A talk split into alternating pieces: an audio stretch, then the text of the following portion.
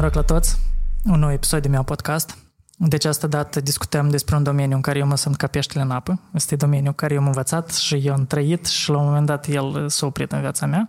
Dar eu tare mă bucur că noi în Moldova avem oameni care îl practică tare ghine, mai ghine ca mine, pe anumite segmente și evident că eu așa încerc o lecuță că să, nu știu, să mă liniștesc cu gândul că oricum există oameni care fac mai bine lucrurile ca mine pe anumite segmente, dar asta este foarte bine pentru că am de la cine învăța, am cine urmări și am de la cine să trag niște concluzii și să implementez niște lucruri în activitatea mea profesională. În acest episod discutăm sau discut cu Alex Ordache. Alex, noroc! Noroc! Și mulțumesc că ai venit! Eu știu că... Mulțumesc că m-ai invitat. Eu știu că oamenii care sunt tare talentați și stare buni și și fac, e cam greu de obținut acces. De cu prima parte a mesajului tău nu sunt cel mai de acord, așa că... Nu, bun, înseamnă că noi să începem să ne batem, dar eu cred că am suficiente argumente și... Mm, cu talent, am vedere, nu Da, și tu nu te consideri talentat? Mm, nu pot să zic că mă aflu în, în oala celor talentați, așa. În liga oamenilor talentați? Da. Hai că noi despre asta discutăm, dar eu podcastul de azi vreau să-l încep cu un... Că eu, eu nu știu cum să o pun. Cu poezie. Nu-i poezie, nu-i poezie, e o frază.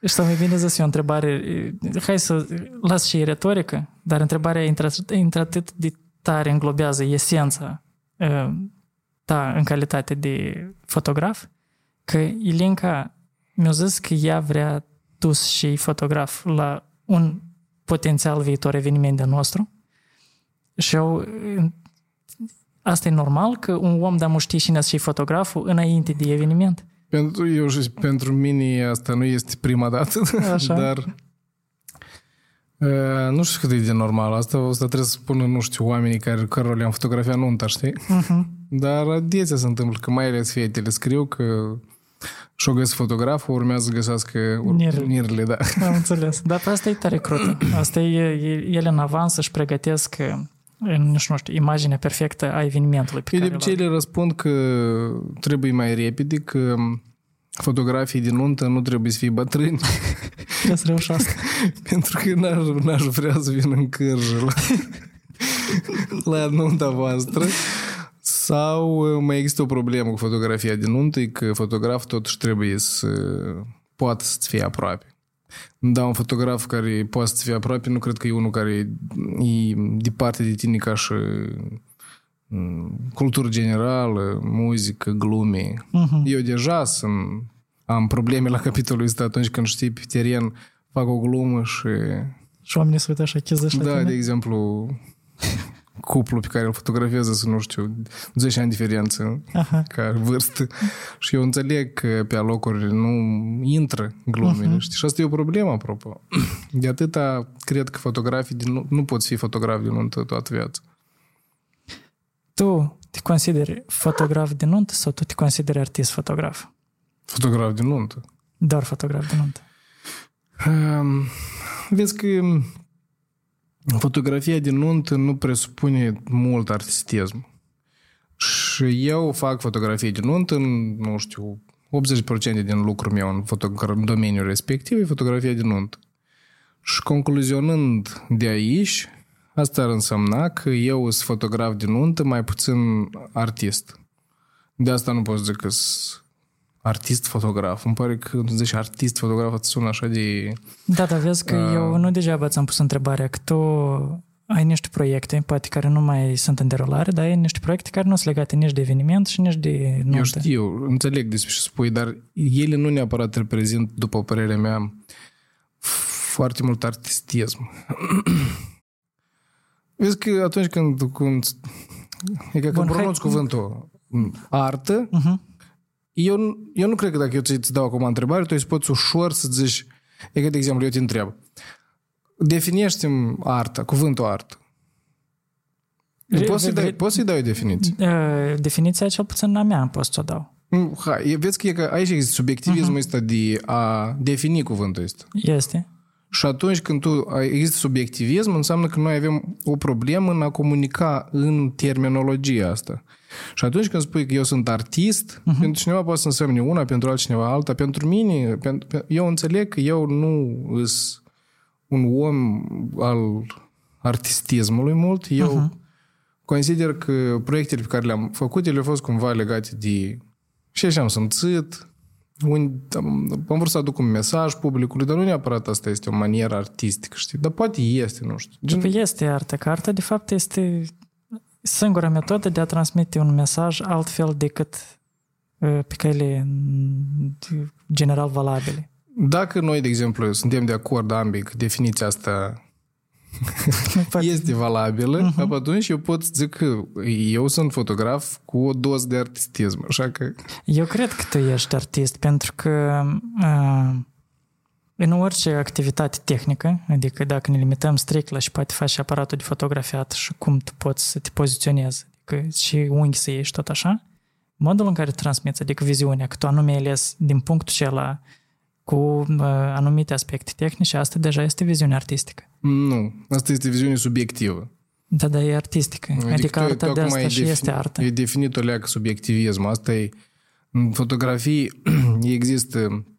Uh, fotografii de obicei consideră că uh, fotografii obiectiv nu există, chiar și fotografia documentară, anume din cauza că tot treci prin scăfărlia ta. Uh-huh. Adică tu reacționezi altfel decât ar reacționa alt fotograf. Tu alegi racursul de fotografie diferit. Tu îți, um, poți interacționezi cu subiectul pe care îl fotografiezi și alt fotograf ar putea să nu facă asta. Și atunci, același subiect pe care îl fotografiezi um, poate fi um, diferit fotografiat de mulți alți fotografi în același context, anume datorită subiectivismului, de asta nu presupune artistism. Eu cred că asta își presupune. Și Artistism? diferența dintre un artist care iese mai mult în evidență decât altul este pur și simplu modul în care el își transmite mesajul sau fotografie sau o arată și faptul că el este mai convingător decât ceilalți 99 care au făcut aproximativ același lucru, dar nu au reușit să transmită mesajul. Nu știu. Adică prin asta e frumoasă arta, prin ce că tu nu ai nevoie sau oamenii nu cer de la tine să fie matematic corecte Adică tu ai pus necunoscutele, ai tras egalul și ai dat egal cu zero, știi? Prin asta se manifestă. Dar, iarăși, aici nu putem să intrăm în multe dezbateri vis-a-vis de ce un artist e bun, dar altul e mai puțin bun. Dar eu cred că aici atât se rezumă la public, pentru că publicul este cel care uh, consumă și dacă el are public care consumă, înseamnă că el este un artist uh, Vezi că aici mai există o componentă yeah, pe care tu o scapi din hai. vedere, pentru că atunci când vorbim despre public, și despre artiștii care sunt mai buni sau mai răi în fața publicului, există un, o componentă foarte importantă în a-ți promova uh-huh. arta și există, de exemplu, fotografi care mai bine știu să-și promoveze foto- domeniul și invers sau fotografiile și invers și atunci ar putea, s-ar putea întâmpla noi să scăpăm.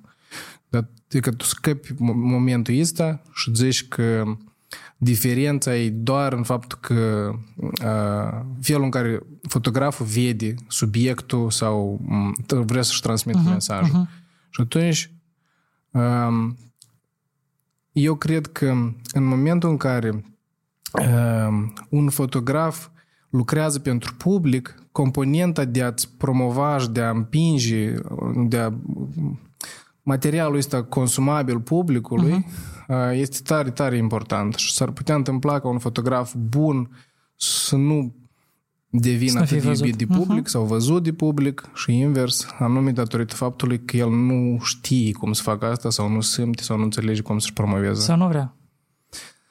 Aici sau este, nu vrea, aici da. este foarte mult, inclusiv foarte mult orgoliu. Eu m-am confruntat cu dânsul. Adică eu nu vreau să accept faptul că eu pot să fac altceva decât fotografii de artă. Și eu cumva mă limitam în viziunea, știi? Și eu pur și simplu făceam fotografii pentru a fi expusă, dar eu din asta nu câștigam banii, de trai, de viață, de tot așa. Da, pe dilema asta eu cred că în mințele multor fotografii există. Eu cred că foarte mult... ceva important eu pentru cred notorietate. că de la noi este. Adică eu cred că asta e un, mm, o realitate în care noi trăim, o realitate tristă pe locuri, pentru că desori fotograful este egal cu fotograf de eveniment și Mulți pornesc în această aventură a fotografiei doar pentru ca să câștige bani doar din evenimente, fără ca să înțeleagă că de fapt există și alte părți ale fotografiei sau nu se limitează totul la, la fotografie din nuntă. Din păcate, asta este realitatea și adevărul. Dacă vrei să nu mori de foame, trebuie să Să câștigi bani. Să faci fotografii de eveniment în Moldova. Eu e ca nu fac. Și câștigi. Te activez? Uit la brandul la microfonul ăsta. Da, da, nu, eu de asta și zic, că, iată, eu am început să mă... Eu am început să mă dezvolt în momentul în care am acceptat că eu nu pot să fiu fotograf, artist fotograf în Republica Moldova. Poți. De ce nu poți? Eu cred că nu poți. De ce? Dacă tu îți vorbești despre artist fotograf, la și tip de fotografie și gen de fotografie? Fotografii care, sau mai bine zis fotograf care trăiește doar din vânzare de fotografii sau trăiește pe baza unor burse, granturi susținute de anumite entități, părți și tot așa. Adică care nu include comercialul. Adică nu faci fotografii pentru a o vide cu scop comercial, dar cu scop de, nu știu. Dacă îmi spui fotografii artistică, la ce te referi anume? Nu e ca, de exemplu, e ca, uite, eu, un, noi putem să facem abstracții de la cuvântul ăsta. Da, vai. Gen, Nici să nu problemă. folosim așa cuvânt. Nici problemă. Adică, de exemplu, când tu spui fotografii și tu, te, uh, tu vrei să, de, să faci un anumit tip uh-huh. sau să-ți iei o anumită direcție în fotografii, uh-huh. ap care e? Anume ce să Era foarte fotografiezi? mult, e, foarte mult era fotografie conceptuală. E, De regulă era o idee, e, un concept care era exemplificat prin imagini. Și Ok. construiau e, povestea întreagă a acelui gând, acelei idei, acelui Gen, concept. Mai mult un eseu. Um, Din mai putem- multe foto- un fel de putem. serie de fotografii. Serie de fotografii, da, care completează imaginea de ansamblu a ideii. Ok. Da, da. Și fotografii. Tu consideri că în Moldova e aproape imposibil să vinzi asemenea proiectele. Da. Ok. Adică noi nu avem uh, m, o bază foarte clară de procese, cum asta se poate de făcut. Adică noi nu prea avem ateliere în care să chemăm alți fotografi să vină, iată, trei luni de zile, ei să stea uh, într-un atelier să-și creeze uh, lucrările, știi? Și după asta să le expună sau să le vândă sau să fie curați sau tot așa. Din cât eu înțeleg, problema că uh, la noi că nu există o soluție de a vinde lucrările La noi respective. nu există cerere. Eu urmăresc un fotograf, îl cheamă Bastian Wood Uh-huh. și el face fotografii foarte simplist. Tare, tare simplist. E ca nume în direcția despre care tu vorbești, un soi de fotografii conceptuale, extrem de minimalist și toate fotografiile lui sunt alb-negru. Uh-huh. Eu nu țin minte în ce țară el trăiește, dar eu îl urmăresc de mult timp. Și eu consider că el nu este un fotograf talentat. Dar, este, dar el este un fotograf talentat în ale vânzării. Și el personal și-a construit un studio și avea posibilitatea să-și construiască în, în spațiul în care el îl închiria sau ea lui, nu mai știu, avea posibilitatea să-și construiască încă, încă un studio datorită faptului că era mult spațiu.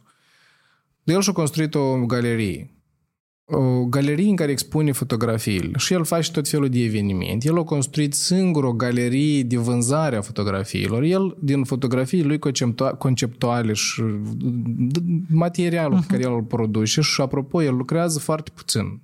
Din ceea ce eu urmăresc, tare puțin fotografiază. Și simplist, adică nu-i nimic așa deosebit în lucrările lui. Dar lumea îl consideră artist și el este un artist pentru că materialul final, livrabil către omul care cumpără fotografii arată fain. Uh-huh. Dar în sine nu conține un mesaj anumit fotografiile lui, cu toate că el împletește fotografiile cu texte interesante. Și el vinde fotografiile lui, inclusiv pe site, și inclusiv își vinde cărți. Și eu mă întreb, de ce oare la noi nu s-ar putea de făcut asta, inclusiv de a crește pe piața externă? Și tu e că zici că nu e posibil și eu vreau să te întreb de ce. În primul rând, pentru că noi nu avem un... E cum timp s-a schimbat, uh, eu... Tot un info, dar eu mă bucur că de regulă eu uh, am dileme și le dau invitațiilor, dar că dăm invitații în combat dilemele care tot eu le-am adresat. Uh, Noi nu avem o infrastructură foarte clară. Iată, imaginează, eu sunt fotograf, da? Eu uh, uh, cunosc plus minus cam cum ar trebui să arate rezultatul final, cum ar trebui să arate fotografia în varianta printată. Deci eu asta cunosc pentru că eu am printat cel puțin în patru țări din Europa și eu îmi dau seama cam care ar trebui să fie minimul de calitate pe care eu l-aș accepta în a expune fotografia. Eu când am revenit în Moldova și am zis că, bun, eu vreau cumva să încerc în calitate de freelancer să mai fac niște proiecte din astea de fotografie și să încerc să le vând. Și am vândut o singură dată. Și m-am, m-am, m-am confruntat cu problema că eu n-am găsit în Chișinău pe cineva care să printeze bine fotografii. Și am zis că ok, dacă eu nu reușesc să găsesc măcar o companie Asta nu de este o print, problemă mare. Noi avem țara vecină, Ucraina, e extrem de dezvoltată. În, și Ucraina și în România, eu, mie, mie, mie în simplu România să mă- mult mai rău la capitolul ăsta stau, dar e ca în Ucraina, ucrainenii foarte bine stau la capitolul tipar, dar eu nu înțeleg, asta doar nu este un argument. Ei, Nu, eu încerc să, să explic de ce noi nu de ce nu există cerere pentru astfel de, de Că nu există, e ca, uite, tu nu acum există ai, argument, infrastructură tu ai argumentat așa, Mhm. că noi, e că tu ai întâmpinat o problemă la capitolul tipar tehnică. și din cauza asta nu există cerere, Uh, Eu nu-mi dau seama cum poate fi creată cererea în momentul în care tu baza nu poți să o asiguri. Vezi că cererea o creezi atunci Mm. când, gen, e că există, e ca uite, de exemplu, eu am fost fotograf de nuntă, eu am început fotografia de nuntă când fotografii de nuntă erau extrem de jos, um, um, în general era considerat fotografia de nuntă un soi de haltură. Fi jos poziționați cumva. așa. Da, și poziționați și financiar, și ca și notorietate în general. Și e că, de De exemplu, asta eu ce an? asta vreo 13 ani în urmă. 2011? Pe atunci erau... 2009-2010 cam Pe atunci. atunci cei mai buni fotografi erau cei care fotografiau un club. Ei, nu neapărat, Ei, nu. dar eh, dar um, și că de-a lungul timpului eu consider că eu am fost un om din industria asta care a schimbat percepția.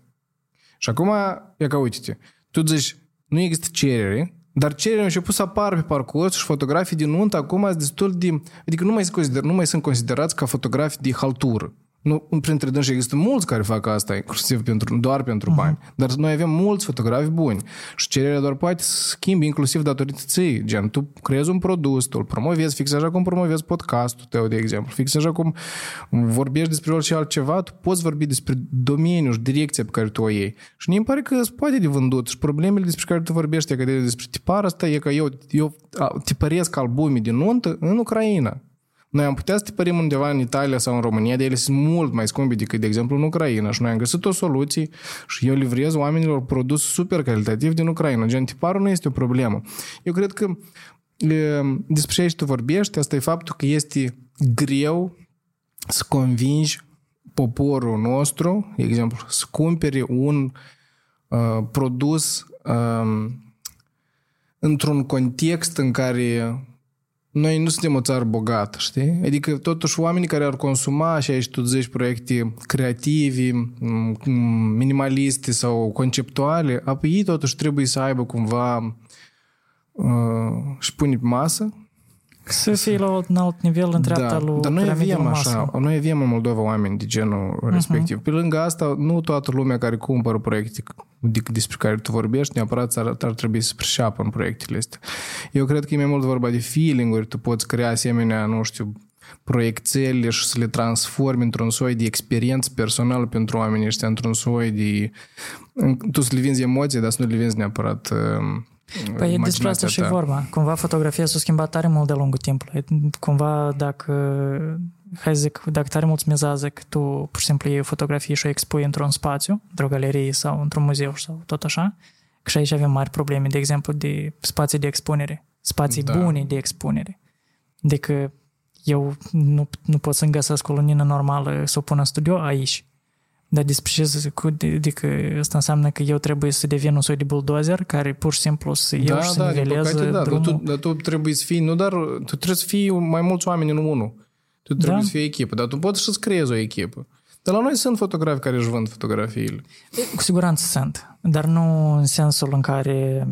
Să devină Asta- bogați, ai Nu, sau nu cum? că să devină bogați, dar să fie uh, suficient, adică ei să poată trăi anume din asta. Știi? Adică să nu-ți câștigi minimul de existență, dar să-ți permiți să câștigi ca să fii ok și încă să înțeleg, investești pe înțeleg ce viitor. spui Cam tu. despre asta. Eu zic că nu este gata infrastructura. Adică în momentul în care tu n-ai infrastructură, tu trebuie în primul rând să te gândești că trebuie să o creezi. Și după asta Da. să încerci să găsești oameni care să vină la asta. Da, da, dacă nu tu, atunci cine? Nu așa te gândești.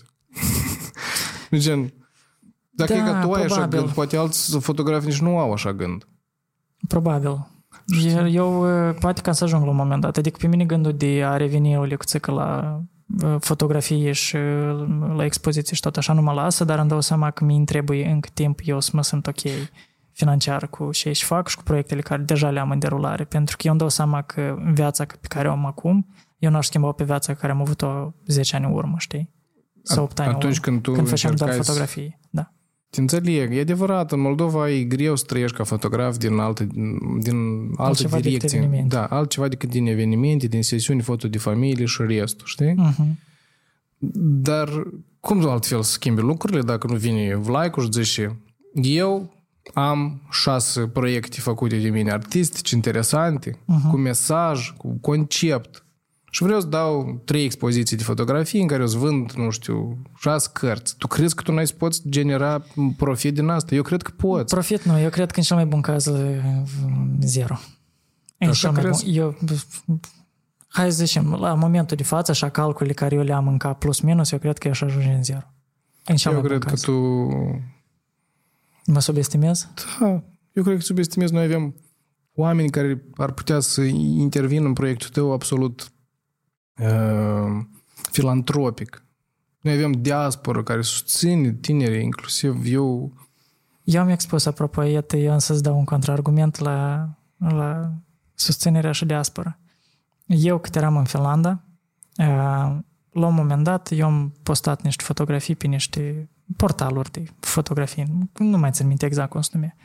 Și mai în scurt mi-a scris o tipă din China, că zic, uite, eu mă uitam pe site-ul X, i-am văzut fotografia ta, pe mine mă interesează dacă ai vrea să-i expui aceste imagini pe site-ul nostru, în ziarul nostru, în China. Uh-huh. Și am zis că n-am nicio problemă. Și am trimis. Și a apărut, e, cumva am văzut, tralala. E, Și comentariile chinezilor erau tare, tare nice. Și e, o platformă de la noi a preluat această știre că un fotograf moldovean a expus tralala într-o... Eu am citit acolo comentarii, acolo e 80% era hate. Că și este fotografii, da și că asta e ghine, da și că n-am mai văzut așa. Mai în scurt, iată, Asta când a fost? Asta a fost în 2015, Eu 15, sper că s-a mai schimbat uh, Nu, nu mintea. s-a schimbat. Nu crezi? Nu, eu mă uit după comentariile de hate care au fost inclusiv zilele astea la pe episoadele trecute și tot așa. Noi, ca oameni, noi de aici, iată cei din Republica Moldova și tot așa, noi suntem foarte buni în a, a comenta, în a zice că am văzut chestii mai bune, dar suntem tare greu de convins să facem noi mai bine decât alții. Da, eu cred că asta e valabil nu doar pentru oamenii din Republica Moldova, eu cred că prin... Eu, iată, eu am comparația dintre Linia, în general, e una... A, tu, ai vedere- tu te referi Da, la partea da, asta de da, da. felul în care reacționează oamenii la o lucrare orice. artistică. La- Nu, chiar, nu chiar la orice. Sau, Nu sau... bine, eu, hai să zicem, din domeniul meu. Adică eu deocamdată mă activez pe trei dimensiuni. Eu am fotografie, video și video în care se include crearea de podcasturi și pe partea de Academie Vii, unde noi producem cursuri. Și eu pur și simplu văd cum interacționează oamenii, știi? Și oamenii care de regulă vin să hate ei pur și simplu vorbesc din necunoștință de cauză. După asta nu sunt oamenii care ar trebui să, să, să, la care ar trebui să tragi atenție, nu? Sau ei sunt prea mulți? Păi iată, noi rămânem a fi 10.000 de oameni care ne susținem reciproc și schimbăm niște lucruri și restul, cât acolo, 990 de mii? Vezi că când vine vorba de, ca tu cum zici, de un proiect artistic, de exemplu, ți doar nu-ți trebuie să te susțină o Moldova întreagă, ți îți trebuie o mână de oameni să te susțină și atât. Sau tu te referi la faptul că nu e suficientă notorietatea, dar, e suficient, dar trebuie să existe și zona asta de financiară, gen, ca tu Ea să trebuie poți să fie trăi. Gen, sustenabilă. gen tu, tu la asta te referi că e greu la noi, da?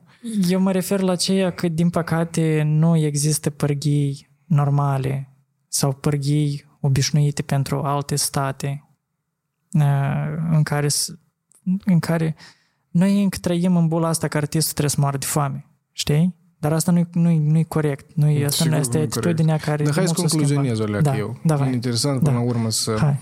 E că tu zici des- despre infrastructură, că ea lipsește. Și Mhm. acum eu o să te întreb așa. Și ar, tre- cum ar trebui să arate în general uh, întreg procesul uh, ca o lucrare artistică, de exemplu, sau un proiect artistic de-al tău, să ajungă la uh, un potențial consumator, cumpărător.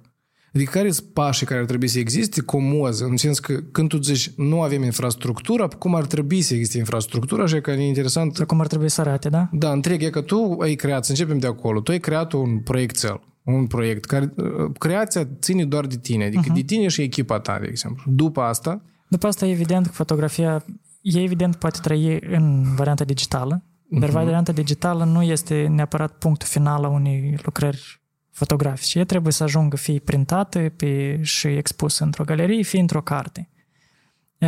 Cărțile de regulă, ele sunt scumpe pur și simplu, că ele e scump procesul de a printa o carte bună, adică pe hârtie care îți garantează că 100 de ani ea nu se volatilizează, știi? Că tu cartea aceea poți să o transmiți și nepoților și acolo tot o să fie bine și frumos.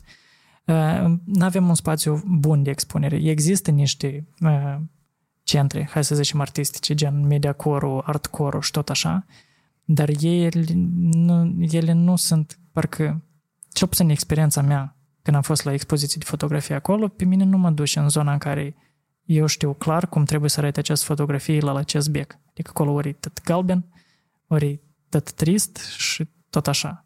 Adică oamenii nu trăiesc această experiență a vedea o fotografie și mai ales că spațiile nu sunt suficient de modulare încât ideea pe care o transmiți prin fotografii să fie completată și de medii suplimentare. Adică să pui o proiecție, să pui muzică, să pui... Genul ăsta de chestii ele nu sunt. Dar hai eu să duc la o extremă, e ca ha. argumentul cu iluminarea uh-huh. și tot aspectul uh-huh. tehnic. Imaginează că tu ai un, o lucrare artistică care nu presupune doar un bec peste fotografia atârnată pe perete, uh-huh. de exemplu, dar presupune, nu știu, o, o fotografie proiectată sau întinsă, nu știu, nu vertical, dar orizontal, de uh-huh. exemplu. Uh-huh. Atunci, din, din ce tu spui, este așa că spațiul în care tu ți expui fotografie ar trebui deja să fie pregătit pentru proiectul da. tău. Și eu acum încerc să, duc gând, să te duc cu gândul la faptul, dar dacă în general tu ai un proiect care presupune, care nici un spațiu nu există, nici pe lumea asta în care tu vrei să-l transformi. Și acum, de aici concluzionând, eu zic așa, dar poate e timpul dacă nu există spațiu ăsta, de exemplu, sau de exemplu, becul și ăla nu este cu corect, cu lumină calitativă, de exemplu, să presupune, și tu poate ar trebui să te gândești că trebuie să-l schimbi. E adevărat, și spațiul despre care zici, el există, el se numește cub alb. Nu, eu, eu zic în general despre un proiect care tu, că tu, ai, tu te-ai tâmpit într-o mm-hmm. noapte și zici eu vreau să-mi expun fotografiile ca în general altfel. Uh-huh. Nu, nu există nic- nicăieri în lume. Ți-a venit o idee, ai visat noapte, de exemplu. Uh-huh. Și atunci nu poți zici că nu există spațiu pentru... De atâta tu n-ai să te expui pentru că nu există corect, corect, spațiu, corect. atmosferă și da. tot, tot tehnica necesară pentru asta. Tu te duci și să o creezi pentru asta. Exact, nu? Și așa da. fac artiștii mari, nu? Apoi că tot așa ești cu lucrările expus pe perete în care nu există un bec ca lumea pus acolo. Tu te duci și-l pui. Nu? Ok, hai să mergem dacă, mai Dacă nu nu fură. Și asta e problema. Înțelegi? Iată, iată, iată, de asta eu de, am vrut imaginează, să... nu știu, muzeul de artă, de exemplu. Și tu te duci, vrei să expui. Ia ca Victoria Prada s-a expus împreună cu un flăcău. Au avut un proiectel interesant. Da, da, am văzut, am urmărit. Cu proiecții, acolo proiecții au fost foarte uh-huh. interesant. Și închipui, doar muzeul de artă, doar nu a fost pregătit pentru așa experiment și ei singuri au construit și au făcut tot, ok. Am trecut peste asta. Hai eu să încerc să fiu un intervieviator. Da, nu, când e podcastul despre discuții, nu e neapărat despre eu să-ți pun întrebări și tu nu să răspuns. Că eu îți ridic de... la fileu, știi, subiectele și eu tare mă bucur că tu m-ai confruntat pe partea asta, pentru că probabil undeva în interiorul meu eu nu vreau să accept faptul că eu trebuie tot să fac singur. Probabil că eu lecuță că m-am am obosit să fac tot singur, știi? Depinde de proiect, înțelegi? Pentru că, de exemplu, dacă tu zici, eu am un proiect, uh-huh. și, dar eu sunt, nu știu, omul care ar putea să-ți realizeze proiectul uh-huh. și să fac bani din asta. Sunt așa mulți în lumea asta care e ca anume așa și procedează. Și dacă, de exemplu, eu sunt experimentat, de exemplu, cu um, întreg procesul de după creație, e ca eu, tu zici așa, eu vreau să expun fotografiile în două galerii în Chișinău, de exemplu, sau în două spații în Chișinău și eu zic, eu te ajut. Mă uh-huh. lămuresc, știu unde trebuie, uh-huh. știu cum să chemăm oamenii, știu cum să adun oamenii care sunt necesari aici, care sunt potențial uh, financiar, de exemplu. Eu pot să uh, te ajut să găsim o um, librărie sau, hai să zicem, o companii care să produci o carte, de exemplu. Să presupunem că există. Dar imaginează situația când tu ai un proiect inedit, neobișnuit. Tu doar tot singur trebuie să faci asta. Și îmi pare că, să gândești, da. Și îmi pare că fotograful care a creat o asemenea uh, aiureală, Uh-huh. ar trebui să se implice în pr- parte în tot procesul. Și, că, Da, de acord. și atunci infrastructura e creată de tine. Și gândul meu e spre asta. Poate trebuie să, să urci și să te uiți la întreg procesul. Zici, ok, pentru Moldova, pașii de... Eu am proiectul, îl duc spre uh, două expoziții, îl promovez pe uh, rețele, oriunde. De exemplu, inclusiv și pe TikTok poți promovezi interesant uh-huh. un proiect artistic. Uh-huh. După care um, o să vând pe site-ul meu și inclusiv pe site-ul unde e posibil asta de vândut, de vândut în lume, de exemplu, fotografiile mele în trei variante de tipar plus rame, nu știu, de la Moldeco, de exemplu. Uh-huh. Și, uh, Mi-a plăcut că ai dat exemplu de Moldeco, că e cam unici. și după asta uh, o să creez, uh, dacă proiectul îmi permite, o să creez o cărțulie, de exemplu. Uh-huh. Și că imaginați că toată asta nu există la noi. Și eu nu înțeleg în care moment tu zici că este greu. Unde din acest din acești pași e așa de complicat? E complicat când începi să faci calculele și să tragi linia și să dai seama că ți mai simplu să duci la ea și să expui acolo. Și și acolo se întâmplă altceva. Tot acolo, tot, tot, tot trebuie să cheltui bani pentru asta. Da, dar e tot e mult mai organizat și cel puțin știi sigur că acolo tot cam e plus minus la un telefon distanță. Ok. Eu, Nu știu. eu, pur și simplu, am expus la Iași. Eu de asta n-am expus niciodată la Chișinău, pentru că eu de fiecare dată când mă apucam, mi venea greu logistic să rezolv anumite aspecte. De exemplu. De exemplu, că spațiul nu este potrivit, că nu sunt gata să schimbi becurile, că nu sunt gata să fac găuri în pereți, că nu sunt gata să vopsească peretele, că tot așa Și în și tot Iași a așa. fost altfel? Tu ai Și în putut Iași, în de galerie, București? tu faci și vrei și asta ai venit cu vopsea lavabilă, ai vopsit tot înapoi alb și la revedere. De asta și numește Ok. cu alb.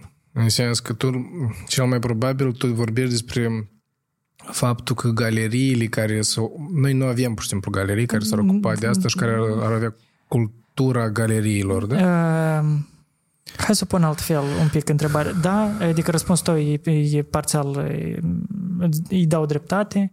E, Problema noastră e că foarte multe lucruri la noi se obțin tare greu. Prin autorizații tare greu, niște bani tare greu, să pui un bec și să, nu știu, să pui perete, nu știu, de cheatră și tot așa. Și evident că în momentul în care îți vine cineva și zici, hai noi ia ca chestia asta să o anulăm, eu să fac și vreau eu și după asta să fac la loc, oamenii sistem să-ți dea credit de încredere, pentru că ei foarte greu asta obținut, știi, în imaginea Ok. în care asta se întâmplă. Uh, Dar eu mă bucur că apar la noi anumite platforme de expunere, cum uh, Lutnița, de exemplu, de pe Am auzit. galeria care e uh, Știusev cu Pușkin. Este o clădire albă, exact pe colț, e proaspăt, practic proaspăt renovat, nu știu dacă are un an de când e renovată și acolo au loc expoziții. Dar, iarăși, nici acolo nu e spațiu ideal de a expune, dar este mai bine decât în alte părți. Decât tavanele sunt înalte, poți să pui lumini și tot așa. E că eu urmăresc o fotografă, o cheamă Olga Korlovac. Nu o cunosc. Și d- nu este, uh-huh. nu este foarte cunoscut. Uh-huh. Și e creează tot profilul ei de Instagram e despre fotografii intenționat mișcate. Există așa un soi de fotografii. Uh-huh. și sunt tare, tare uh, neobișnuite fotografiile ei și există acolo totuși la mijloc o tehnică de a le crea așa nu, nu la toată lumea am văzut așa fotografii și editare tot. Ele toate sunt negru, apropo.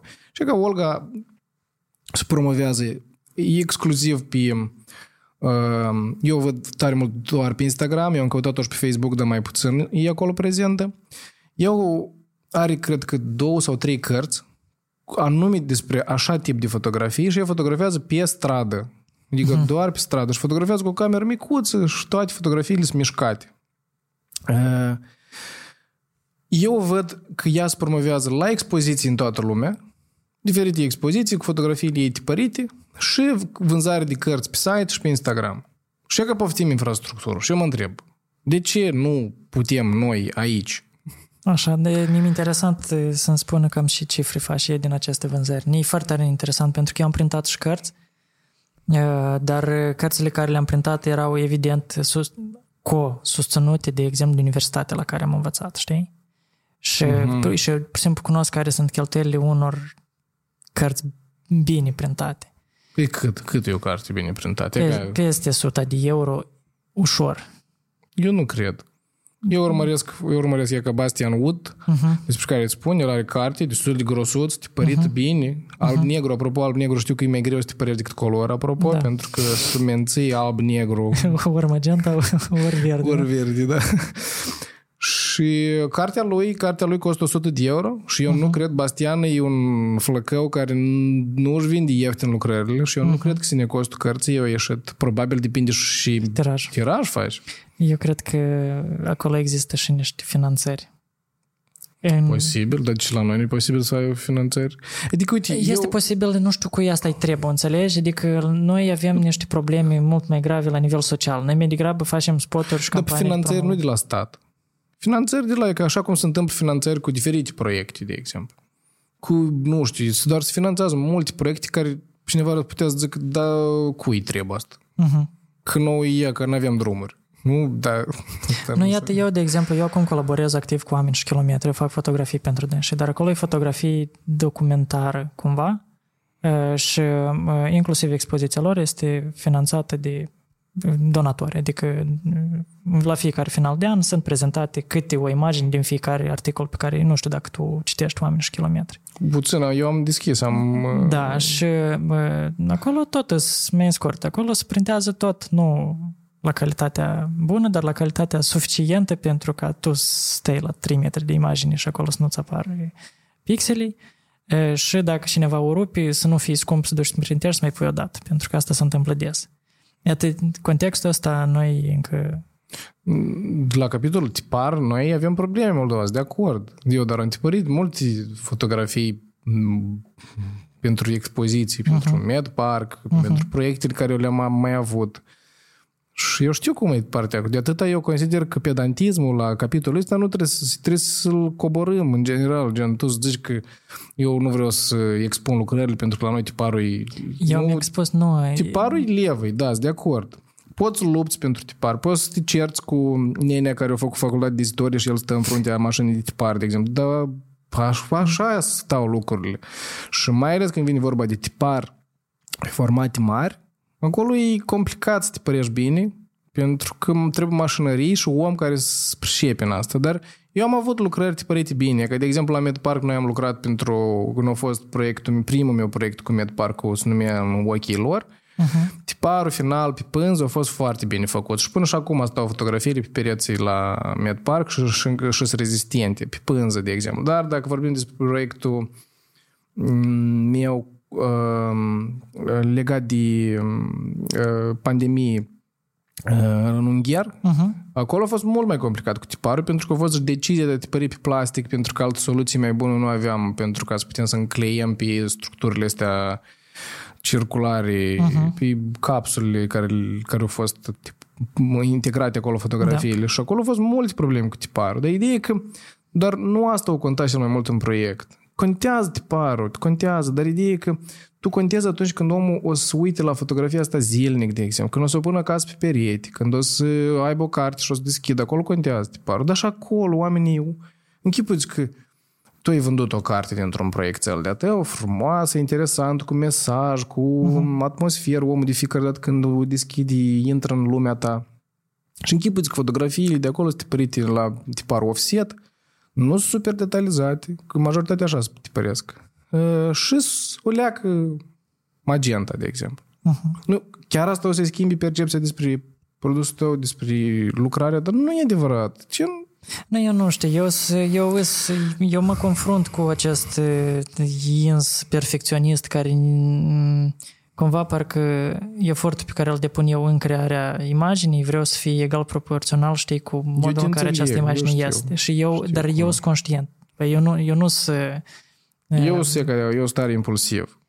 Și când știu că, de exemplu, un produs uh, eu am avut asemenea situații de ceartă uh, impulsivă cu companiile din Ucraina care produc albume uh-huh. foto și acolo tiparul nu se compară cu tiparul făcut pe format mare. Acolo sunt mașinării care tipăresc super fain. Adică acolo și având experiența unui tipar, unui album tipărit alb-negru, corect, în care eu la o lumină corectă îl deschid și văd că asta e alb-negru, atunci când data viitoare, alte companii sau aceeași companii o să tipăresc un album magenta și eu trebuie să livrez clientului, uh-huh. chiar dacă clientul nu simt asta așa de tare. Eu am o problemă și sunt de acord, înțeleg ce să spui. Uh-huh. Dar atunci când tu creezi un proiect, ca de exemplu, cum a fost, nu știu, proiectul meu cu doctorii în pandemie, dar acolo conta cel mai mult mesajul. Dacă acolo nu a fost atâta detalizare sau dacă a fost nu foarte bine, au existat pe pe tipar, pe, la, pe locuri erau un soi de linii așa minuscule Aha. și era o problemă, dar eu trebuie să închid ochii la asta, pentru că de altfel nici nu se mai întâmpla proiectul ăsta. Eu cred că băieții de la care au tipărit erau să zic по-другому нельзя. Uh-huh. Не можем просто. Și eu trebuie să închid ochii și zic, hai să faci, dar eu proiectul l-am dus la capăt. Chiar dacă tu zici că nu e infrastructură, e că proiectul ăsta a fost pentru mine un chin. Păi da, dar vezi că la tine proiectul ăsta a fost site specific, adică tu ai luat o idee foarte clară și tu ai inclus-o într-un spațiu foarte clar, unde se întâmplă lucruri, știi? Tu n-ai expus-o în holul spitalului, tu ai expus-o afară. Adică era... Dar eu din ce spui tu acum corect concluzionez faptul că atunci când tu creezi o lucrare sau un proiect creativ, conceptual, eu corect înțeleg că tu nu ești sigur unde o să meargă fotografia asta, tu, tu ai vrea ca asta să se întâmple cumva un soi de improvizare. Adică eu am o mm, lucrare... Da, nu știu, nu, așa depinde la un proiect la altul. Adică sunt proiecte care tu știi foarte clar unde tu vrei să le expui și tu faci acel proiect anume pentru acel loc.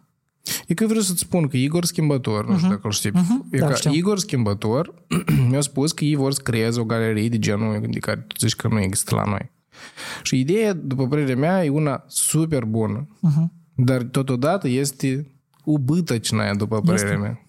Este. Adică ar putea să fie un proiect de suflet în care oamenii ăștia să nu facă bani din asta. E, cu siguranță nu o să facă.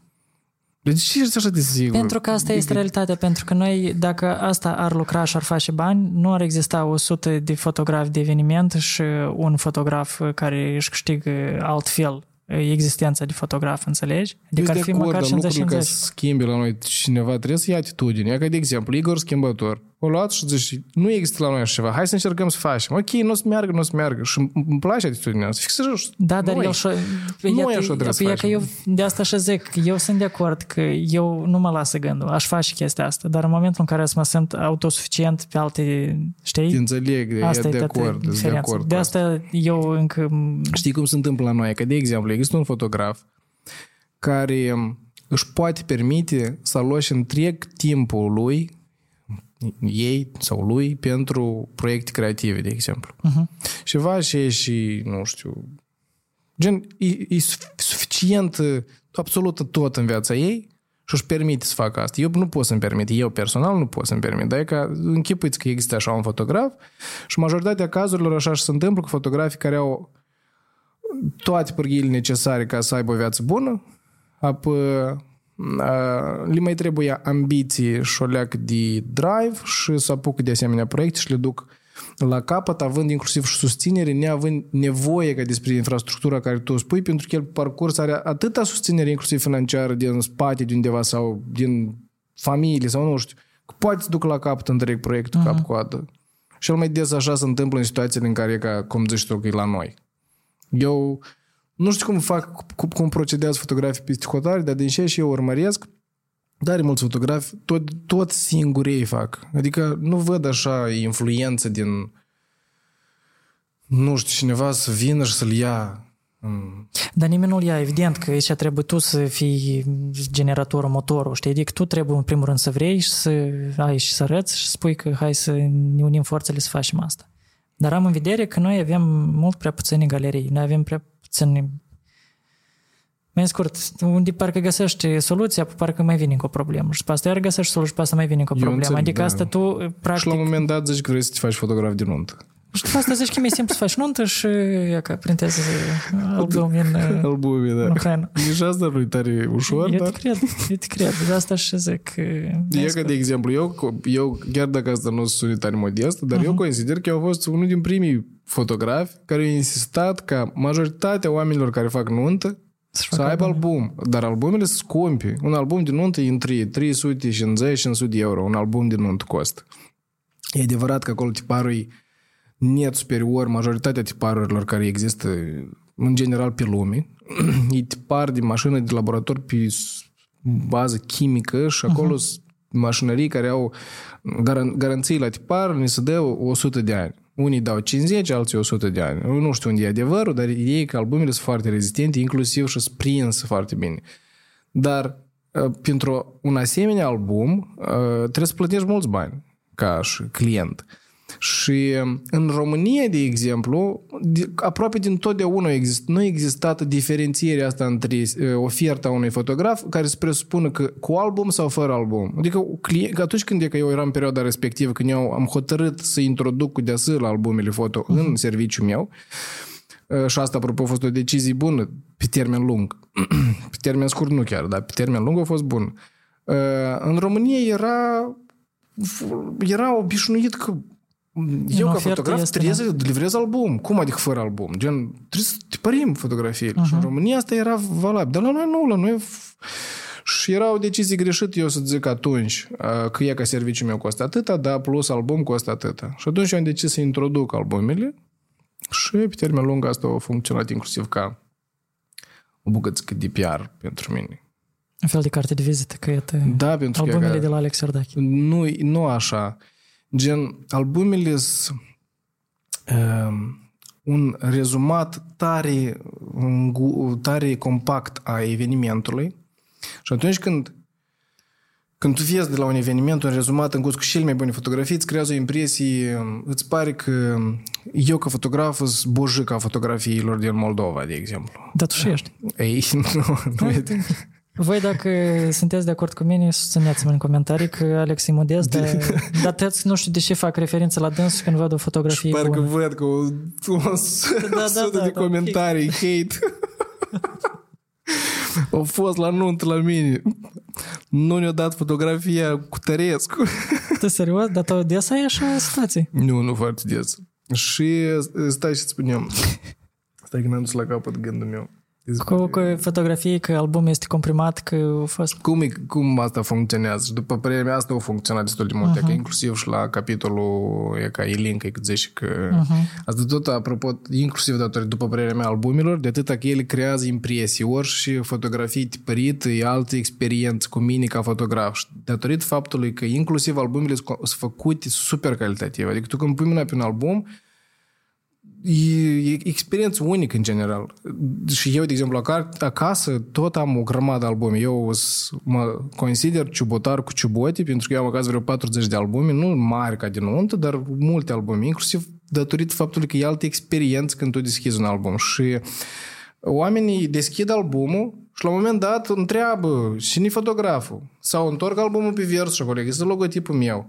Sau unele albume au pe interior scris mărunțel acolo că eu am fost fotograf și într-un final, într-un final oamenii își fac o impresie despre mine ca despre un fotograf mai bun decât sunt. Și că albumele cam așa au funcționat de-a lungul timpului și asta de mult. Eu din 2013, mă ting, livrez albume. Acum ele nu mai sunt incluse în preț. Albumele... Machetarea albumului e un proces tare migalos. Și că din considerentul ăsta, eu nu le acum nu le mai am, le, le-am separat. Și oamenii care vor, se, cu separat de obicei le machetăm, că era super complicat. Oamenii până decid și fotografii să intră într-un album, din 1000 de fotografii să ai în album 80, este super complicat. Este. Da, și pe lângă asta după care o grămadă de modificări la machetă dacă omul îi suferă de pedantism. De perfecționism, degrabă. da, și de perfecționism. Și acum nu sunt inclus în preț, dar perioada a fost. Eu nu știu ce așa mult am vorbit despre asta, dar... Păi asta înseamnă că e o parte importantă care pe tine te-a durut la un moment dat și te-ai găsit soluția și că ai fost prohodeț. Că și despre... Da. Eu, eu, în general, cred că fotografiile trebuie să tipărite. Și soluția de a le pune într-un album îmi pare una tare bună, foarte bună.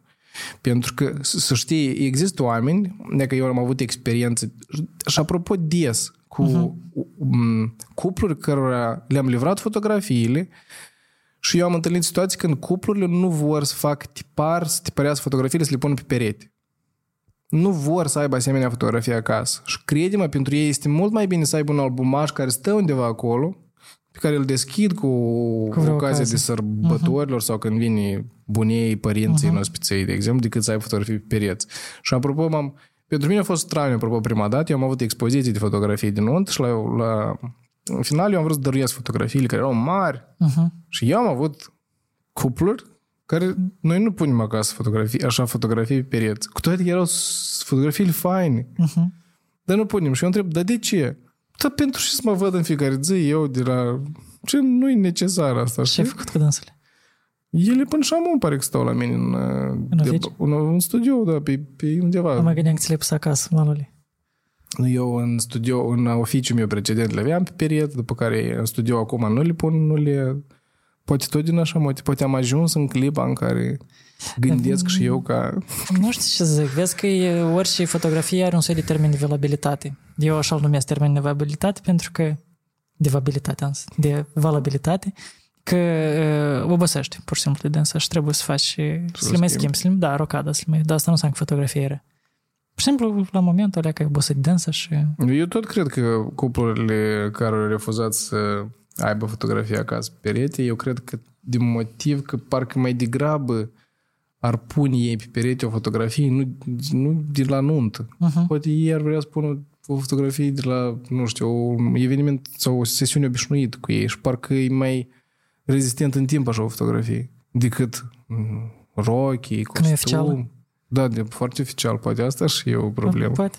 Sau poate nu se combină cu Decorul. decorul interior, da, închipuiți că asta tot e... Ar putea să fie, da? Da, asta poate fi un motiv.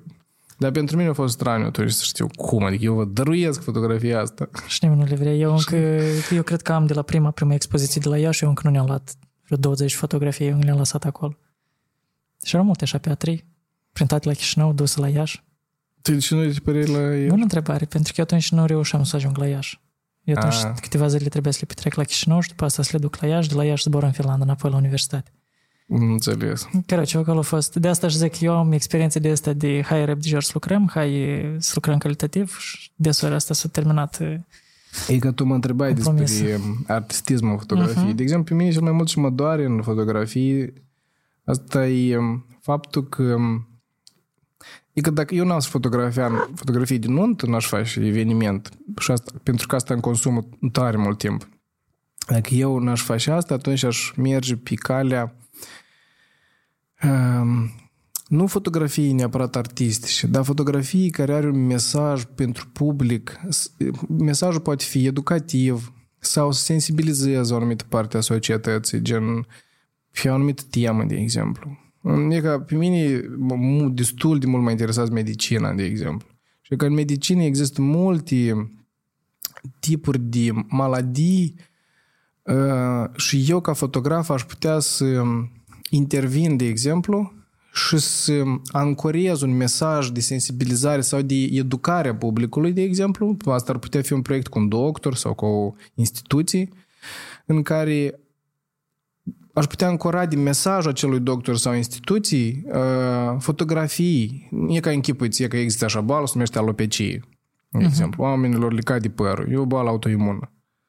Și um, e o boală vizuală, adică e una pe care o poți reprezenta, de exemplu.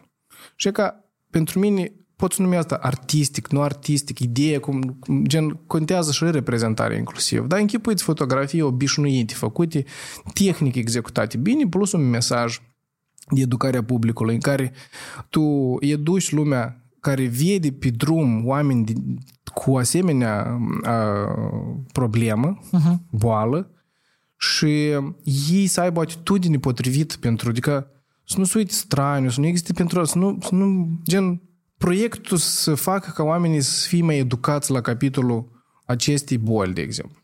În general că- să fim că- mai empatici. Și că, de exemplu, asta este un proiect creativ uh-huh. sau nu e, ca dacă ne uităm la idee în general? Este?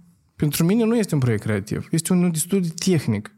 Adică presupune mult uh, Proiectul lucru tehnic. necreativ e să pui o cameră web în centrul orașului și să filmezi într-una.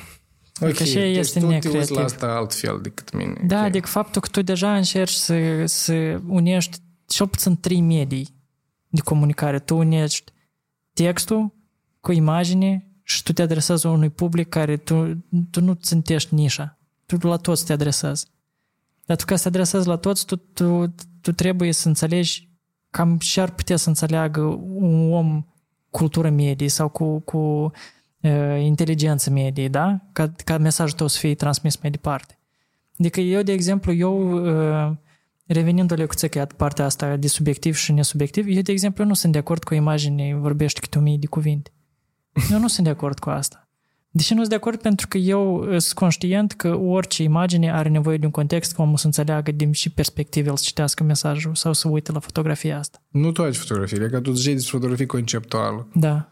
La mine toate fotografiile erau însoțite de statement. Eu la toate de fotografiile. Ce? Pentru că trebuie, eu îmi dau seama că omul dacă se uite, nu știu, e ca la mâța asta, el, lui nu o să-i spună multe. La mâța asta, tu, gen, unde este fotografia conceptuală? În mesaj? În mesaj? Mi pare că trebuie să, mesajul trebuie să fie impregnat în fotografii. Ele, să, ele vin la pachet unul cu altul. Ele, nu pot, ele pot trăi separat, dar ele separat transmit cu tot alt înțeles. Gen, tu vorbești anume de caption ăsta sau tu vorbești un mesaj mai... El se numește de regulă statement. El poate fi caption dacă vorbim în termenul de online.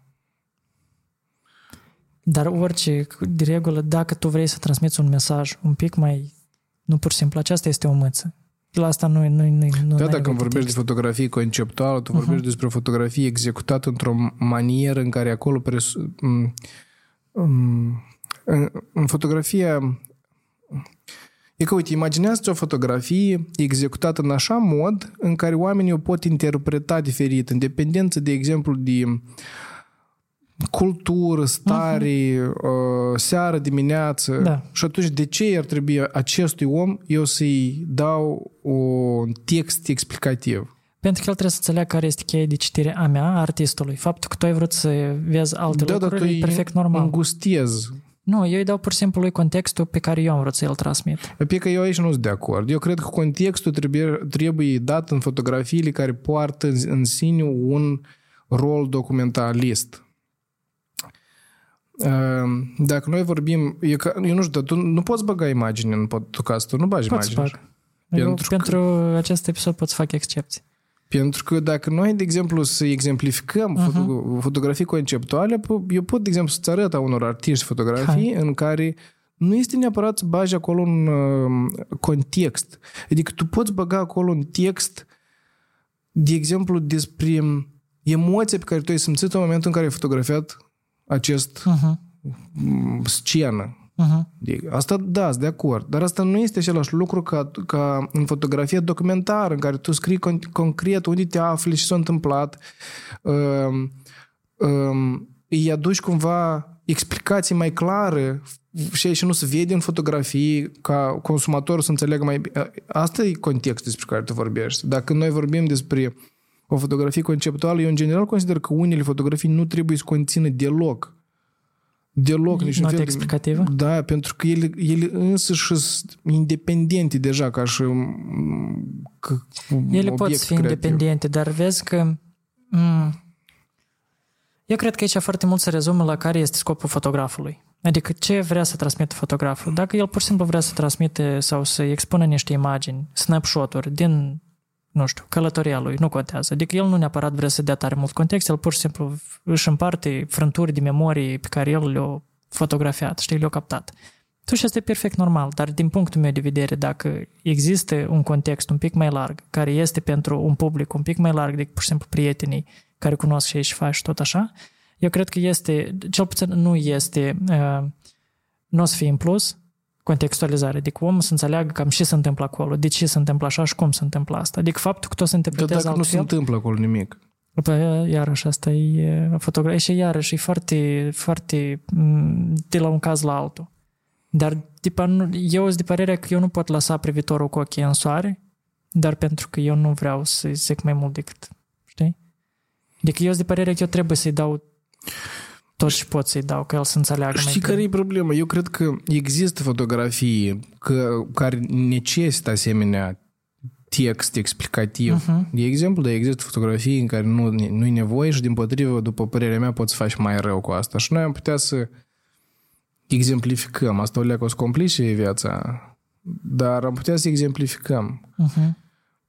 Eu chiar încerc să mă gândesc, nu știu, la o fotografie, nu știu, trasă de Ansel Adams, de exemplu, uh-huh. fotografiat, nu știu, peisaj extrem de minimalist în care acolo uh, dacă eu o să pun fotografia asta pe perete, tare nu o să mă intereseze în, și zona a globului era copacul respectiv atâta uh-huh. timp cât pe mine fotografia asta mă liniștește, de exemplu. De fiecare dată când eu mă uit la... Și atunci... Dar de... vezi că tu știi că este Ansel Adams. Știi ce zic? De ce? Nu. De ce? Închipuiți că tu ai pe perete o fotografie, no name în general, uh-huh. în care e că ea, ea te provoacă ca tu, uitându-te la fotografia asta, să simți ceva, de exemplu. Nu, asta de, înseamnă că e suficient. De, da, de, de, de asta eu cred că există fotografii care nu necesită. Și există fotografii care necesită. Și că, de exemplu, cum ar fi, nu știu, un uh, proiect în care tu fotografiezi mm, mm, ce se întâmplă în backstage la teatrele din Republica Moldova. Sigur că tu trebuie acolo să uh, completezi întreg mesajul fotografic, să-l completezi cu un text. E necesar. Uh-huh. Acolo, în general, proiectul poate fi mult mai interesat. Tu poți completezi cu texte create din backstage decât direct de către, scris cu mâna de către actori, de exemplu, uh-huh. ca o idee de proiect, poftim. Uh-huh. O cumpărați? nu, e adevărat. Adică mie, eu îmi dau seama că fotografia deja în 2024 e deja au ajuns ca fiind un mediu complementar cu alte medii. Adică nu, e foarte, foarte rar să mai găsești când e doar fotografie clasică, pus în paspartu, pe, știi? Acum, cel mai popular deja e fotografia împreună cu AI-ul. Da. Sunt, apropo, fotografii ca în Rusia care împletesc fotografii făcute de ei împreună cu AI-ul și Interesant arată. Pe asta cred că da, mai post fotografie. Este așa concept de post fotografie. Eu zic de dânsul. Nu. El a devenit un pic mai popular cam prin anii 2015, 16, 17 încolo, când teoreticienii de artă eu început să dezbată dacă este necesar să mai faci fotografii sau nu, pentru că există bănci de imagini cu tot ce vrei, adică, de exemplu, așa la Turnefel a fost fotogra- fotografiat pe zi de milioane ori.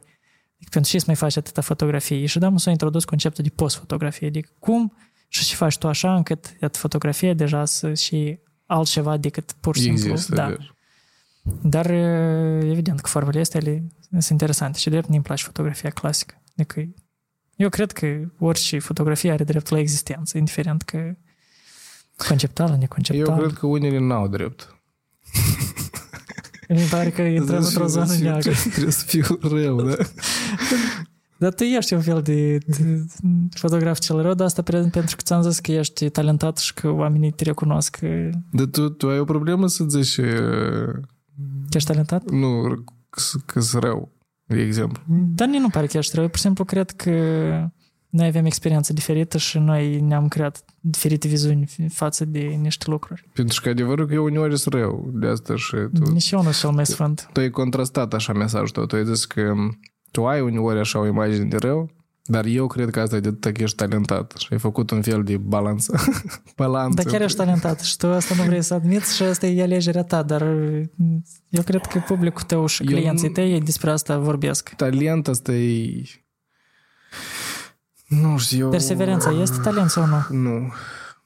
Perseverență, disciplină... Da și asta. Asta nu e talent. Da și... Asta e niște aptitudini. Talentul ăsta, nu știu... Care ori poate, le ai, ori nu le ai. Poți să dezvolți, apropo. Păi... Talentul, apropo, tot poți să-l dezvolți. Dar eu cred că poate noi cu tine iarăși vorbim despre două noțiuni diferite, prost două noțiuni. Eu tot timpul când încerc să dezbat un subiect cu cineva, primul mm. lucru care îl fac, apoi noi punem accent pe noțiuni. De exemplu, mm-hmm. când eu spun că asta este cămașă, apoi tu nu trebuie să crezi că asta este maiou. Noi trebuie să vorbim despre același lucru. Și foarte des în, îmi pare că în toate limbile lumii există uh-huh. o asemenea problemă de limbaj. Pentru că, de exemplu, în limbajul tehnic a fotografiei sau matematic, fizic, nu există așa loc mult de subiectivism, în care eu vorbesc despre una și noi vorbim despre parcă același cuvânt, dar noi avem în vedere lucruri diferite. Și e ca cu uh-huh. arta, cu talentul, e același lucru. E ca gen... Te-ai învățat de jurist? Ai făcut juridic? nu, nu pentru că e ultima, e ultima, ultima dată când am avut genul ăsta de discuții și atât pe partea asta, că noi trebuie să să creăm acest vocabular de identificare a anumitor aspecte. Eu am vorbit cu Maxim Macovei, nu știu dacă îl cunoști, jurist. Apoi că noi cu dânsul am dezbătut un ceas de vreme, iată niște aspecte de astea de identitate moldovenească și tot așa. E că de asta eu când, când tu zici că eu sunt un artist, Eu mai Talentat. mult, mai mult mă simt un om uh, mai mult parcă sunt rădășinat în partea tehnică a Meseriaș. lucrurilor. Da, un soi de meserie, așa că da. De, de exemplu, fotografia de nuntă e o meserie, e un soi de... e un război. Fotografia de nuntă, în general, eu îl consider un război, uh-huh. e un război greu pe alocuri, în Ea, care ea fotografii... deschide o leacă mai tare subiectul, că eu am vrut să te întreb în mod special despre nuntă și, și părerea despre nunțele moldovenești și... Fotografia din nuntă înglobează în interiorul ei, e ca fo- fotograful trebuie să aibă mult mai multe aptitudini și cunoștință și abilități decât orice fotograf luat uh, în gust. E ca De Nișat. exemplu, de exemplu, tu ești fotograf care creează headshot-uri, de exemplu, Apoi, tu nu ai nevoie de atâtea aptitudini cât are nevoie un fotograf de nuntă. Și e vorba nu doar de fotografii. Tu trebuie să ai aptitudini inclusiv în fotografie. Tu trebuie să poți fotografia cam toate genurile de fotografie, cam toate. Tu trebuie să poți face și inclusiv și fotografie documentar, fotografie fashion, fotografii de portret, headshot-uri, trebuie să poți fotografia și o leacă de uh, macro, tu trebuie să poți fotografia uh, peisaje, de exemplu, cam tot trebuie să poți, toate genurile trebuie să le poți Uh-huh. Dar majoritatea fotografilor din lume nu fac așa. Și e o direcție, o nișă ca în medicină, de exemplu. Dar fotografia, nu, tu trebuie să pe toate să le înglobezi. Pe lângă asta, tu trebuie să fii un foarte bun comunicator. Pe lângă asta, tu trebuie să poți um, să fii o bucățică de psiholog. Tu trebuie Bucățică mare, cred că. da, tu trebuie să poți cu oamenii care sunt stresați, să poți să-i liniștești, să transformi întreaga asta atmosferă de atâta că un fotograf din nuntă e mai aproape, de exemplu, de o mireasă pe, pe parcursul evenimentului decât mirile, de exemplu. Și tu trebuie să poți Să intervii cumva da, în în momentele orice critice. situație. Pe lângă asta, tu trebuie să fii tare de caracter pe teren. Adică tu, ca să obții fotografii bune, de exemplu, pe teren, a, mă refer în partea unde să implicați mulți oameni. Mă refer la prestatori. Gen organizatorii, muzică. Da, apă, un foto, de atât asta e un război, de atâta că în acest întreg uh-huh. care se întâmplă pe teren la o nuntă, în care există tare mulți oameni care fac haltură la nunță, apropo, ca tu să poți să faci fotografii bună, ca tu trebuie să poți să te discurci, să poți să, ori să fii rău, ori să poți negocia, ori să poți face așa că oamenii ăștia să lucreze în favoarea rezultatului tău final, pentru că hai să recunoaștem că toți prestatorii care sunt la o nuntă, că sunt acolo ca să facă chef pentru o seară, dar un fotograf e să facă fotografii pentru o viață. Și există, uh-huh. ar trebui să existe prioritizarea asta, cu- pe care nu toți o înțeleg. Și un fotograf de nuntă este un fotograf care intră într-un război și cu cât mai bine el se descurcă în această luptă, cu atât e mai bun fotograf de nuntă. E că cam așa e. Și de câte ori te-ai bătut la nuntă cu prestatorii? Nu m-am bătut, dar des m-am certat. Din Cel cauza mai des luminii? m-am certat cu luminiști. Cel mai des. Cel mai des am avut certuri. Și într-un timp era chiar situații în care mă urau unii dintre tânși și de fiecare dată când vinea... v- Eu cred că și am unul tare mă iubesc. Dar eu acum sunt mai tolerant. Uh-huh. O leacă poate cam... O leacă am obosit, poate. Dar s-a schimbat inclusiv și luminiștii, o leacă. Sunt mai...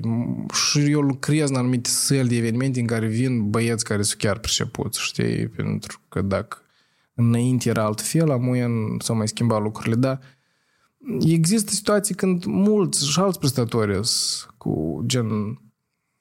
Nu au zona asta de halturi, eu, eu niciodată n-am, nu pot suport. Uh-huh. Adică eu nu sunt atât de pedant, de exemplu, dar nici nu se poate așa, gen, e ca vorbește, nu știu, mama la microfon și luministul e la fumat, dar pe dânsa un spot verde și ei șrec. Shrek Hulk. Nu de exemplu. Da, e asta adevărat, dar asta e drept. Asta e drept. Și știi care e problema? Că oamenii pe momente îi uită, dar fotografiile rămân. Da, și gen închipuți că după asta și eu trebuie, eu pot să rezolv problema uh, luministului, eu pot să-mi bag o sursă de lumină extrem de puternică ca să omor întreagă nuanță de acolo. Și atmosferă. Dar de ce? Dacă acolo uh-huh. există luminist care ar putea să mă ajute din potrivă, eu să am un background frumos, eu să folosesc o sursă artificială ca să am lumină curată pe subiectul meu, dar sala și evenimentul să arate frumos. Și asta e în favoarea inclusiv și a lui ca, E adevărat. ca, ca companie. E adevărat, de asta, de aici întrebarea asta e la nivel uh, comun. E că dacă citești mai mult, ești o leacă mai deștept și s-ar putea să vezi mai multe perspective. Dar oamenii nu preferă să se educe, știi? Oamenii nu preferă să comunice eficient, oamenii nu preferă să fie un pic ușor mai empatici unii cu alții.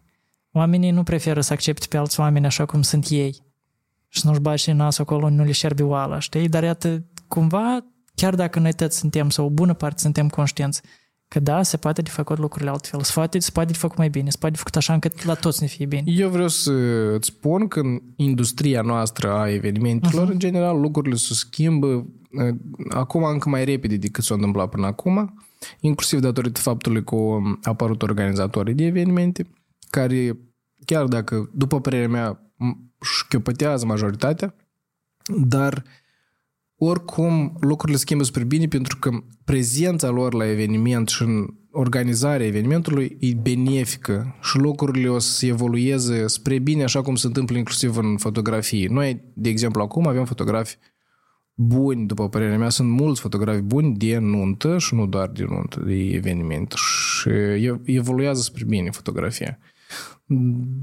Cam asta. Cât timp ați mai poți face fotografii de eveniment? Tu faci asta de 11-12 ani? Sau mai mult? Eu, în general, 2008? limitez 2010, cred că. Asta de prima notă ta oficial, dar înainte de asta mi-ai fotografiat așa încolo încoace? Era așa, da. Dar 2000, în general, nu prin 2013 am început să fotografiez intens uh-huh. evenimente, uh-huh. cam așa.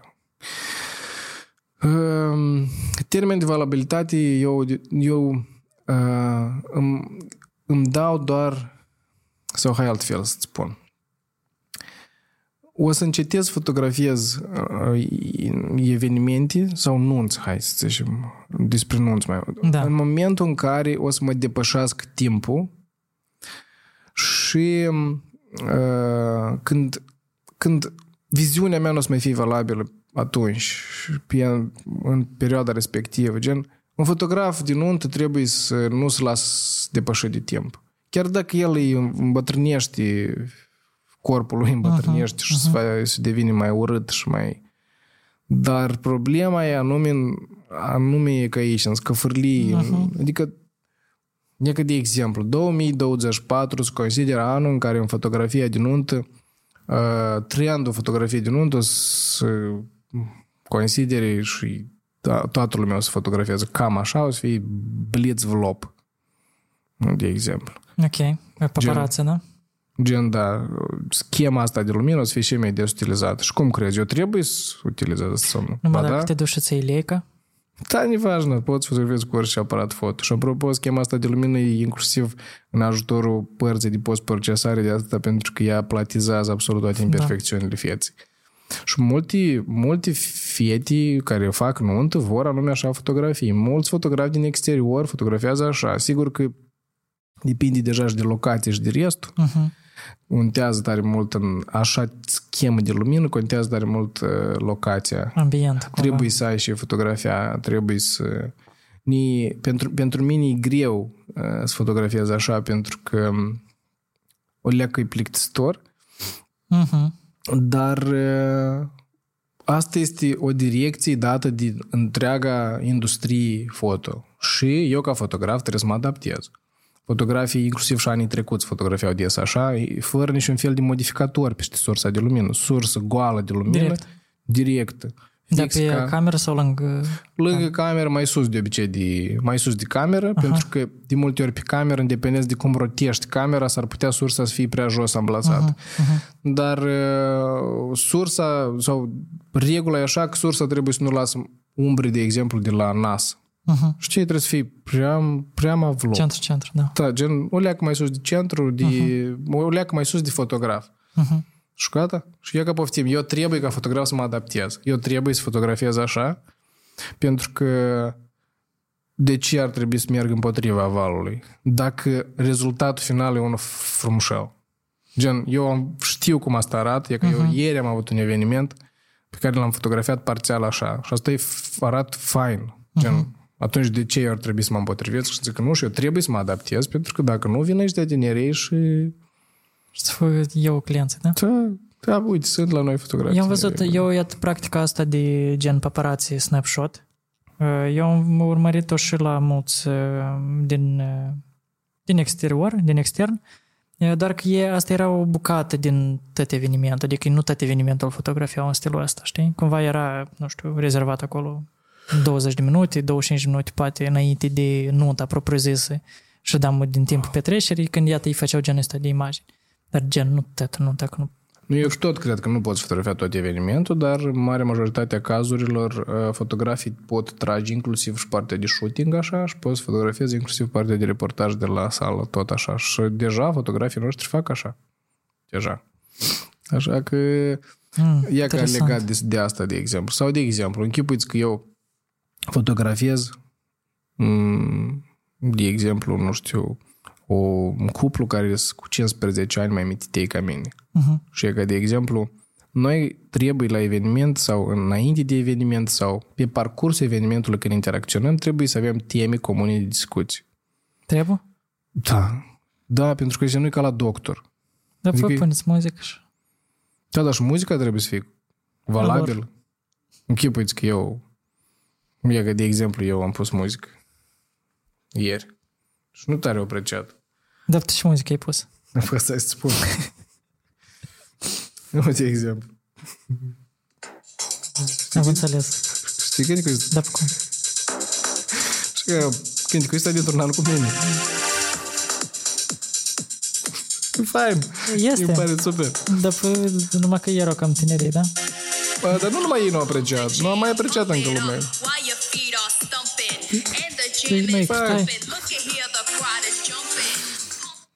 Dar hai să recunoaștem că melodia asta totuși e iconică, gen. Dar, în general, eu trebuie să mă adaptez. Gen, multă lume ar putea să o știe, inclusiv și din Da. lumea tânără, știi, gen.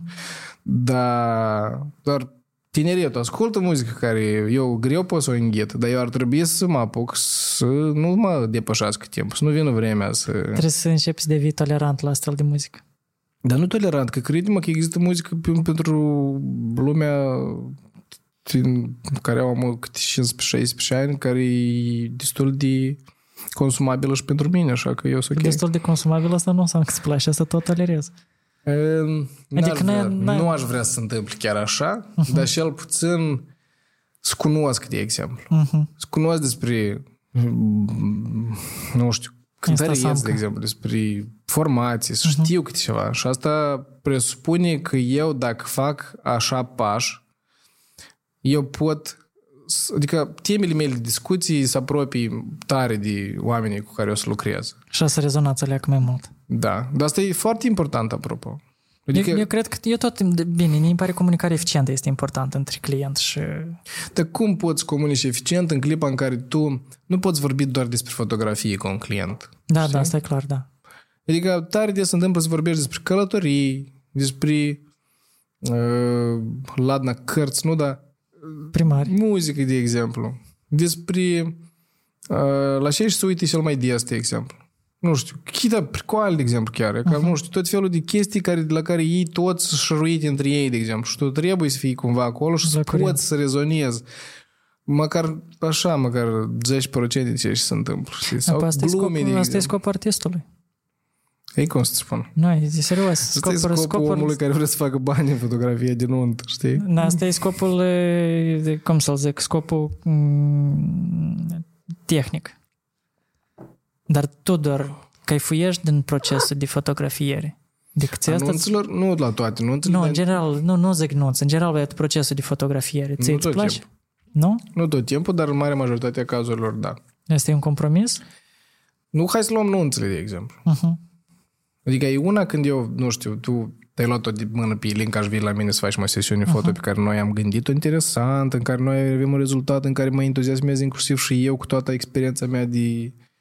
Asta e, un- eu o să fiu cu tot o altă situație. Și închipuiți că eu mă duc la eveniment și am parte de sesiune foto cu un cuplu tare frumos, gătiți, cu decor interesant și după care există partea de fotografii de grup în care fiecare, ei, bă, eu fot, că ei vin cu... Și nici cu după și s-o chir, chilit o leacă. Uh-huh. Închipuiți, că cum crezi? Că ele contrastează tare, la nunți tare, de asta că că e tot împreună acolo. Eu sunt ca Păi sunt prestator de servicii, pe locuri pot să mă sunt ca un cățăluș care trebuie să alergi după oamenii care mă plătesc, de exemplu.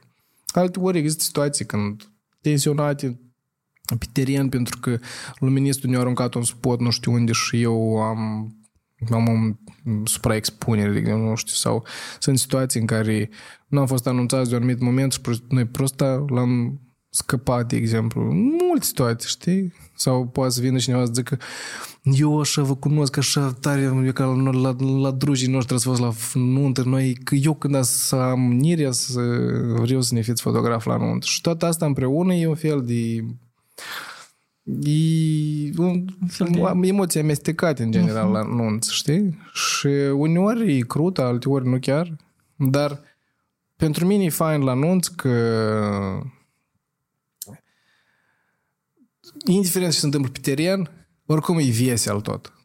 Știi? E ca chiar dacă fotografia de nuntă este apreciată și eu ca nu, om cu notorietate, e așa mititic în- pentru 200 de oameni să uit la fotografiile astea, spre deosebire de un proiect major în care ar putea să impacteze, nu știu, o, o Moldova întreagă, de exemplu, dar trist, de exemplu, că majoritatea proiectelor de genul ăsta sunt așa, de exemplu, nu știu, eu un proiect de sensibilizare a societății legat de o anumită mm, situație, de exemplu, uh-huh. de la țară, de exemplu, nu știu, nu știu, buneilor din contextul care trăie, unde îi trăiesc și nu știu mai cum. Dar la nuntă e fain, eu nu o să fiu deprimat, nu o să mă fiu trist. La nuntă e vesel și bucuria asta de a te afla alături de oamenii care, care te lasă așa de aproape de familia lor. Dar așa se întâmplă. Eu doar sunt străin acolo. Eu mă simt ca un om din familie. Adică eu sunt așa de atât de aproape de tot ce se întâmplă acolo. De bucuria asta lor de a forma un cuplu, toți sunt fericiți, dansează, tusesc. Și eu tot. sunt Atât acolo. dacă e, Dar eu și să știi că și eu un soi de drog. și dacă e, e atât din toată ecuația asta elimini banii, adică dacă tu faci asta, dar voluntariat, tu ai avea la fel de mult caif. Dacă, de exemplu, din eveniment aș scoate momentele grele care te epuizează psihologic și... Apă da. Adică atunci când... Eu, vă- eu în general, fo- fotografia aș face spur din entuziasm. Aș face, adică dacă eu aș trăi ok, eu aș face fotografii din entuziasm. Sigur că atunci eu aș putea să mă alint mai tare, știi? Să da. pedant. Nu, să mă alint în sens că nu vreau să fotografiez anumite lucruri, știi? Uh-huh. Gen... Uh, dar da, aș face fotografii din entuziasm precis. Pentru că eu mă, hrăn, eu mă hrănesc cu rezultatul final, cu felul în care reacționează oamenii la psihologic, știi, îi sufletește așa. e- Din carc. Da, și nu contează banii acolo, deloc, deloc. Banii contează că e nevoie să trăiești, am copii, familie, gen, trebuie cumva să te descurci. Pe lângă asta, banii contează când, nu știu, vrei o leică, de exemplu. Ori două. Dar nu Și leic atunci- pentru o loi. Și tu atunci pentru entuziasm nu faci. Sau un Hasselblad din seria asta X2D, de exemplu. Da, am fain. văzut. Da, arată tare. Și atunci trebuie să... În general, eu sunt de părere că fotografia e un domeniu care trebuie scoste. El n-are cum să nu coste, pentru că acolo sunt niște procese tehnice mult prea complexe. Inclusiv și complexe. dator, din cauza asta, inclusiv și fapt, uh, în general consider că tot ce ține de procesul artistic trebuie să coste. Tot ce ține de artă sau legat de asta trebuie să coste. Adică dacă noi eliminăm partea tehnică, Mhm. trebuie să coste. Și fotografia tot. Fotografia doar în e o direcție în care foarte multă lume poate să trăiască fără. Adică e un domeniu de lux. Da, este. Adică asta e lux. Adică tu, dacă la noi pur și simplu s-o um, noi, o devenit atât de um, Comun? comună, da. Adică lumea consideră că dacă faci nuntă, neapărat să ai fotograf. Dar pe departe nu este așa. Adică tu ar fi bine să ai fotograf. Știi? Dar nu e neapărat. Pe asta tu de a poți- început în anul 2007-2008, când aparatele de fotografie digitale au devenit un pic mai uh, accesibile pentru oameni. Până atunci aveau aparat de fotografiat, probabil ofițerii de presă de pe la agențiile de, de știri. Fotografi din nuntă tot erau. Da, dar uh, am în vedere că oamenii nu aveau acces la aparate de fotografiat și la fotografie atât de repede, mm, cum să zic, contactul lor cu fotografia era Cel puțin ceva mai... videografie era cu camera de asta pe umăr, la final îți dădea caseta și era da. rapid, tu puneai în magnetofon uh-huh. și tu vei vedeai nunta cap-coadă. Și acolo așa cu puri și cu... Da. Era crută. Era da, fain. Alex, dă până o ultimă întrebare, ultima dilemă. E, această dilemă este foarte tăpaia, smișnaia, dar foarte utilă pentru tare mulți. Nikon, Sony, Canon ori Lumix? Da, era așa o vorbă cândva, când eu eram niconist. Era o vorbă, tipa, неважно, Canon или Nikon, главное, чтобы Nikon. Eu tot, eu tot aș fi de fost de acord cu tine până am o jumătate de an, cred că. Nu, a, depinde de direct, de domeniu. De exemplu, dacă e vorba de domeniul tău video, atunci uh-huh. la sigur Lumix. De la luat și pentru foto. Și îmi place. Nu, și în fotografii tot, dar depinde și ce fotografie faci. Dacă ți trebuie rapiditate, ca cum eu fotografiez uh, nunți, nu faci nici cu camera asta, dar dacă fotografiezi portrete, uh-huh. chestii conceptuale, acolo în general poți să tragi și pe un GR3 de la ăștia, cum îi cheamă? Panasonic, mă think. Camere micuți, poți tragi pe un Fujifilm, până la urmă, înțeles. mititel care e lent și lenos și aghe bzz, bzz, bzz, bzz. Dar dacă tu vrei să fotografezi, nu știu, copchii care aleargă și să-i tu ți-ai Sony? surprinzi în... Nu, Canon. Canon e cel mai cel mai bine au gândit uh, camerele astea noi a lor pentru Evenimente. pentru oameni, dar din multe domenii oameni. În general, lentilele lor noi tot super faine. Numai că grele. Unica problemă pe care, cu care eu, de care eu sunt deranjat cu camerele respective, asta e dynamic range-ul, e extrem de mic. E legat inclusiv și de Lightroom, Uh-huh.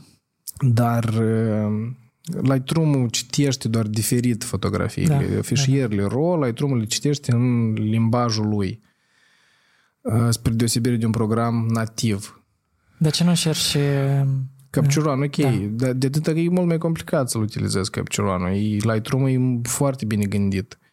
Știi cum e că ai, și cu Canon și cu Lightroom e același lucru. De exemplu, tu cântărești chestiile pro și contra și da, contra există, dar ele sunt puține. Uh-huh. Adică în contextul la o cameră Canon, de exemplu, unica și tare mă deranjează asta e dinamică, lipsa dinamic range-ului, de exemplu. Că, de exemplu, Sony, de exemplu, atunci când tu ai un RAW file de la Sony, tu poți să-l să-l învârți să-l șești? da, tu poți să-l plămădești altfel, de exemplu. Sau, nu știu, spre supunem că vorbim despre un Fujifilm GFX, de exemplu. A, da. Uh-huh. Dar inclusiv și de la Fujifilm, inclusiv, inclusiv și camerele cu, cu un crop. Uh-huh. Tot sunt faine.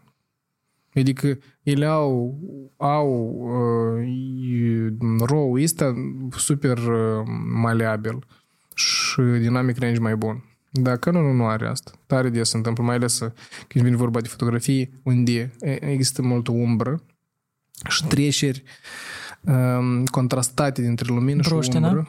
Apoi e că acolo tare se simte în tonurile medii, se simte lipsa asta de detalizare. Și nu știu, e neapărat legat de Lightroom, dar eu bănuiesc că inclusiv și din cameră e problemă. Și e ca din așa motiv, eu mă gândesc că ar trebui să cumpăr o Leica, de exemplu, sau ar trebui să cumpăr un Hasselblad, de exemplu.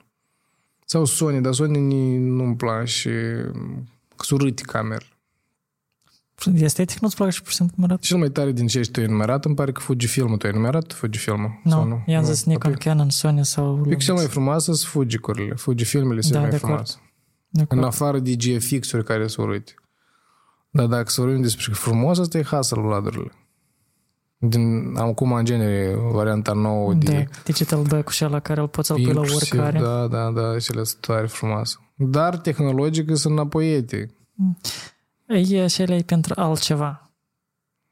Ei, cum Ei. îți spun? De pe un asta, por- de pe, m, poți să faci, nu știu, să le utilizezi la montă, dar numai dacă faci uh, portret la toată familia, Nu, ha- un Hasselblad la Londra nu-l utilizez.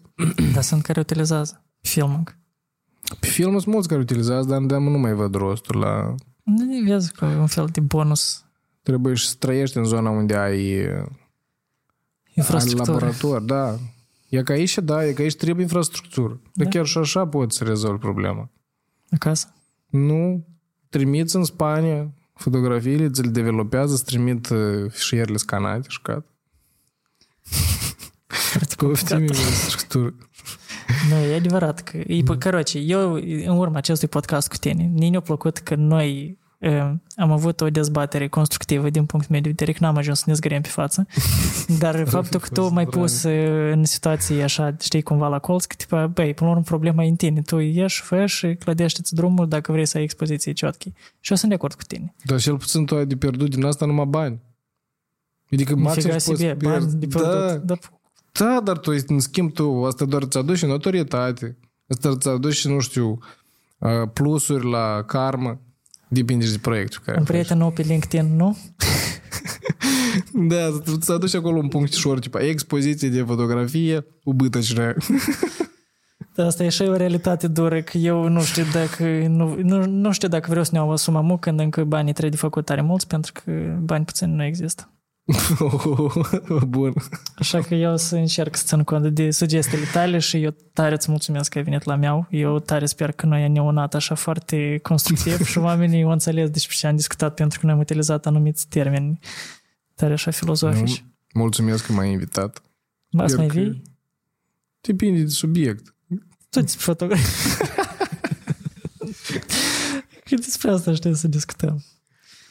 Eu pe voi vă aștept în secțiunea de comentarii, las în descriere Instagram-ul și a meu și al lui Alex și ne vedem la episodul următor. Pa, pa!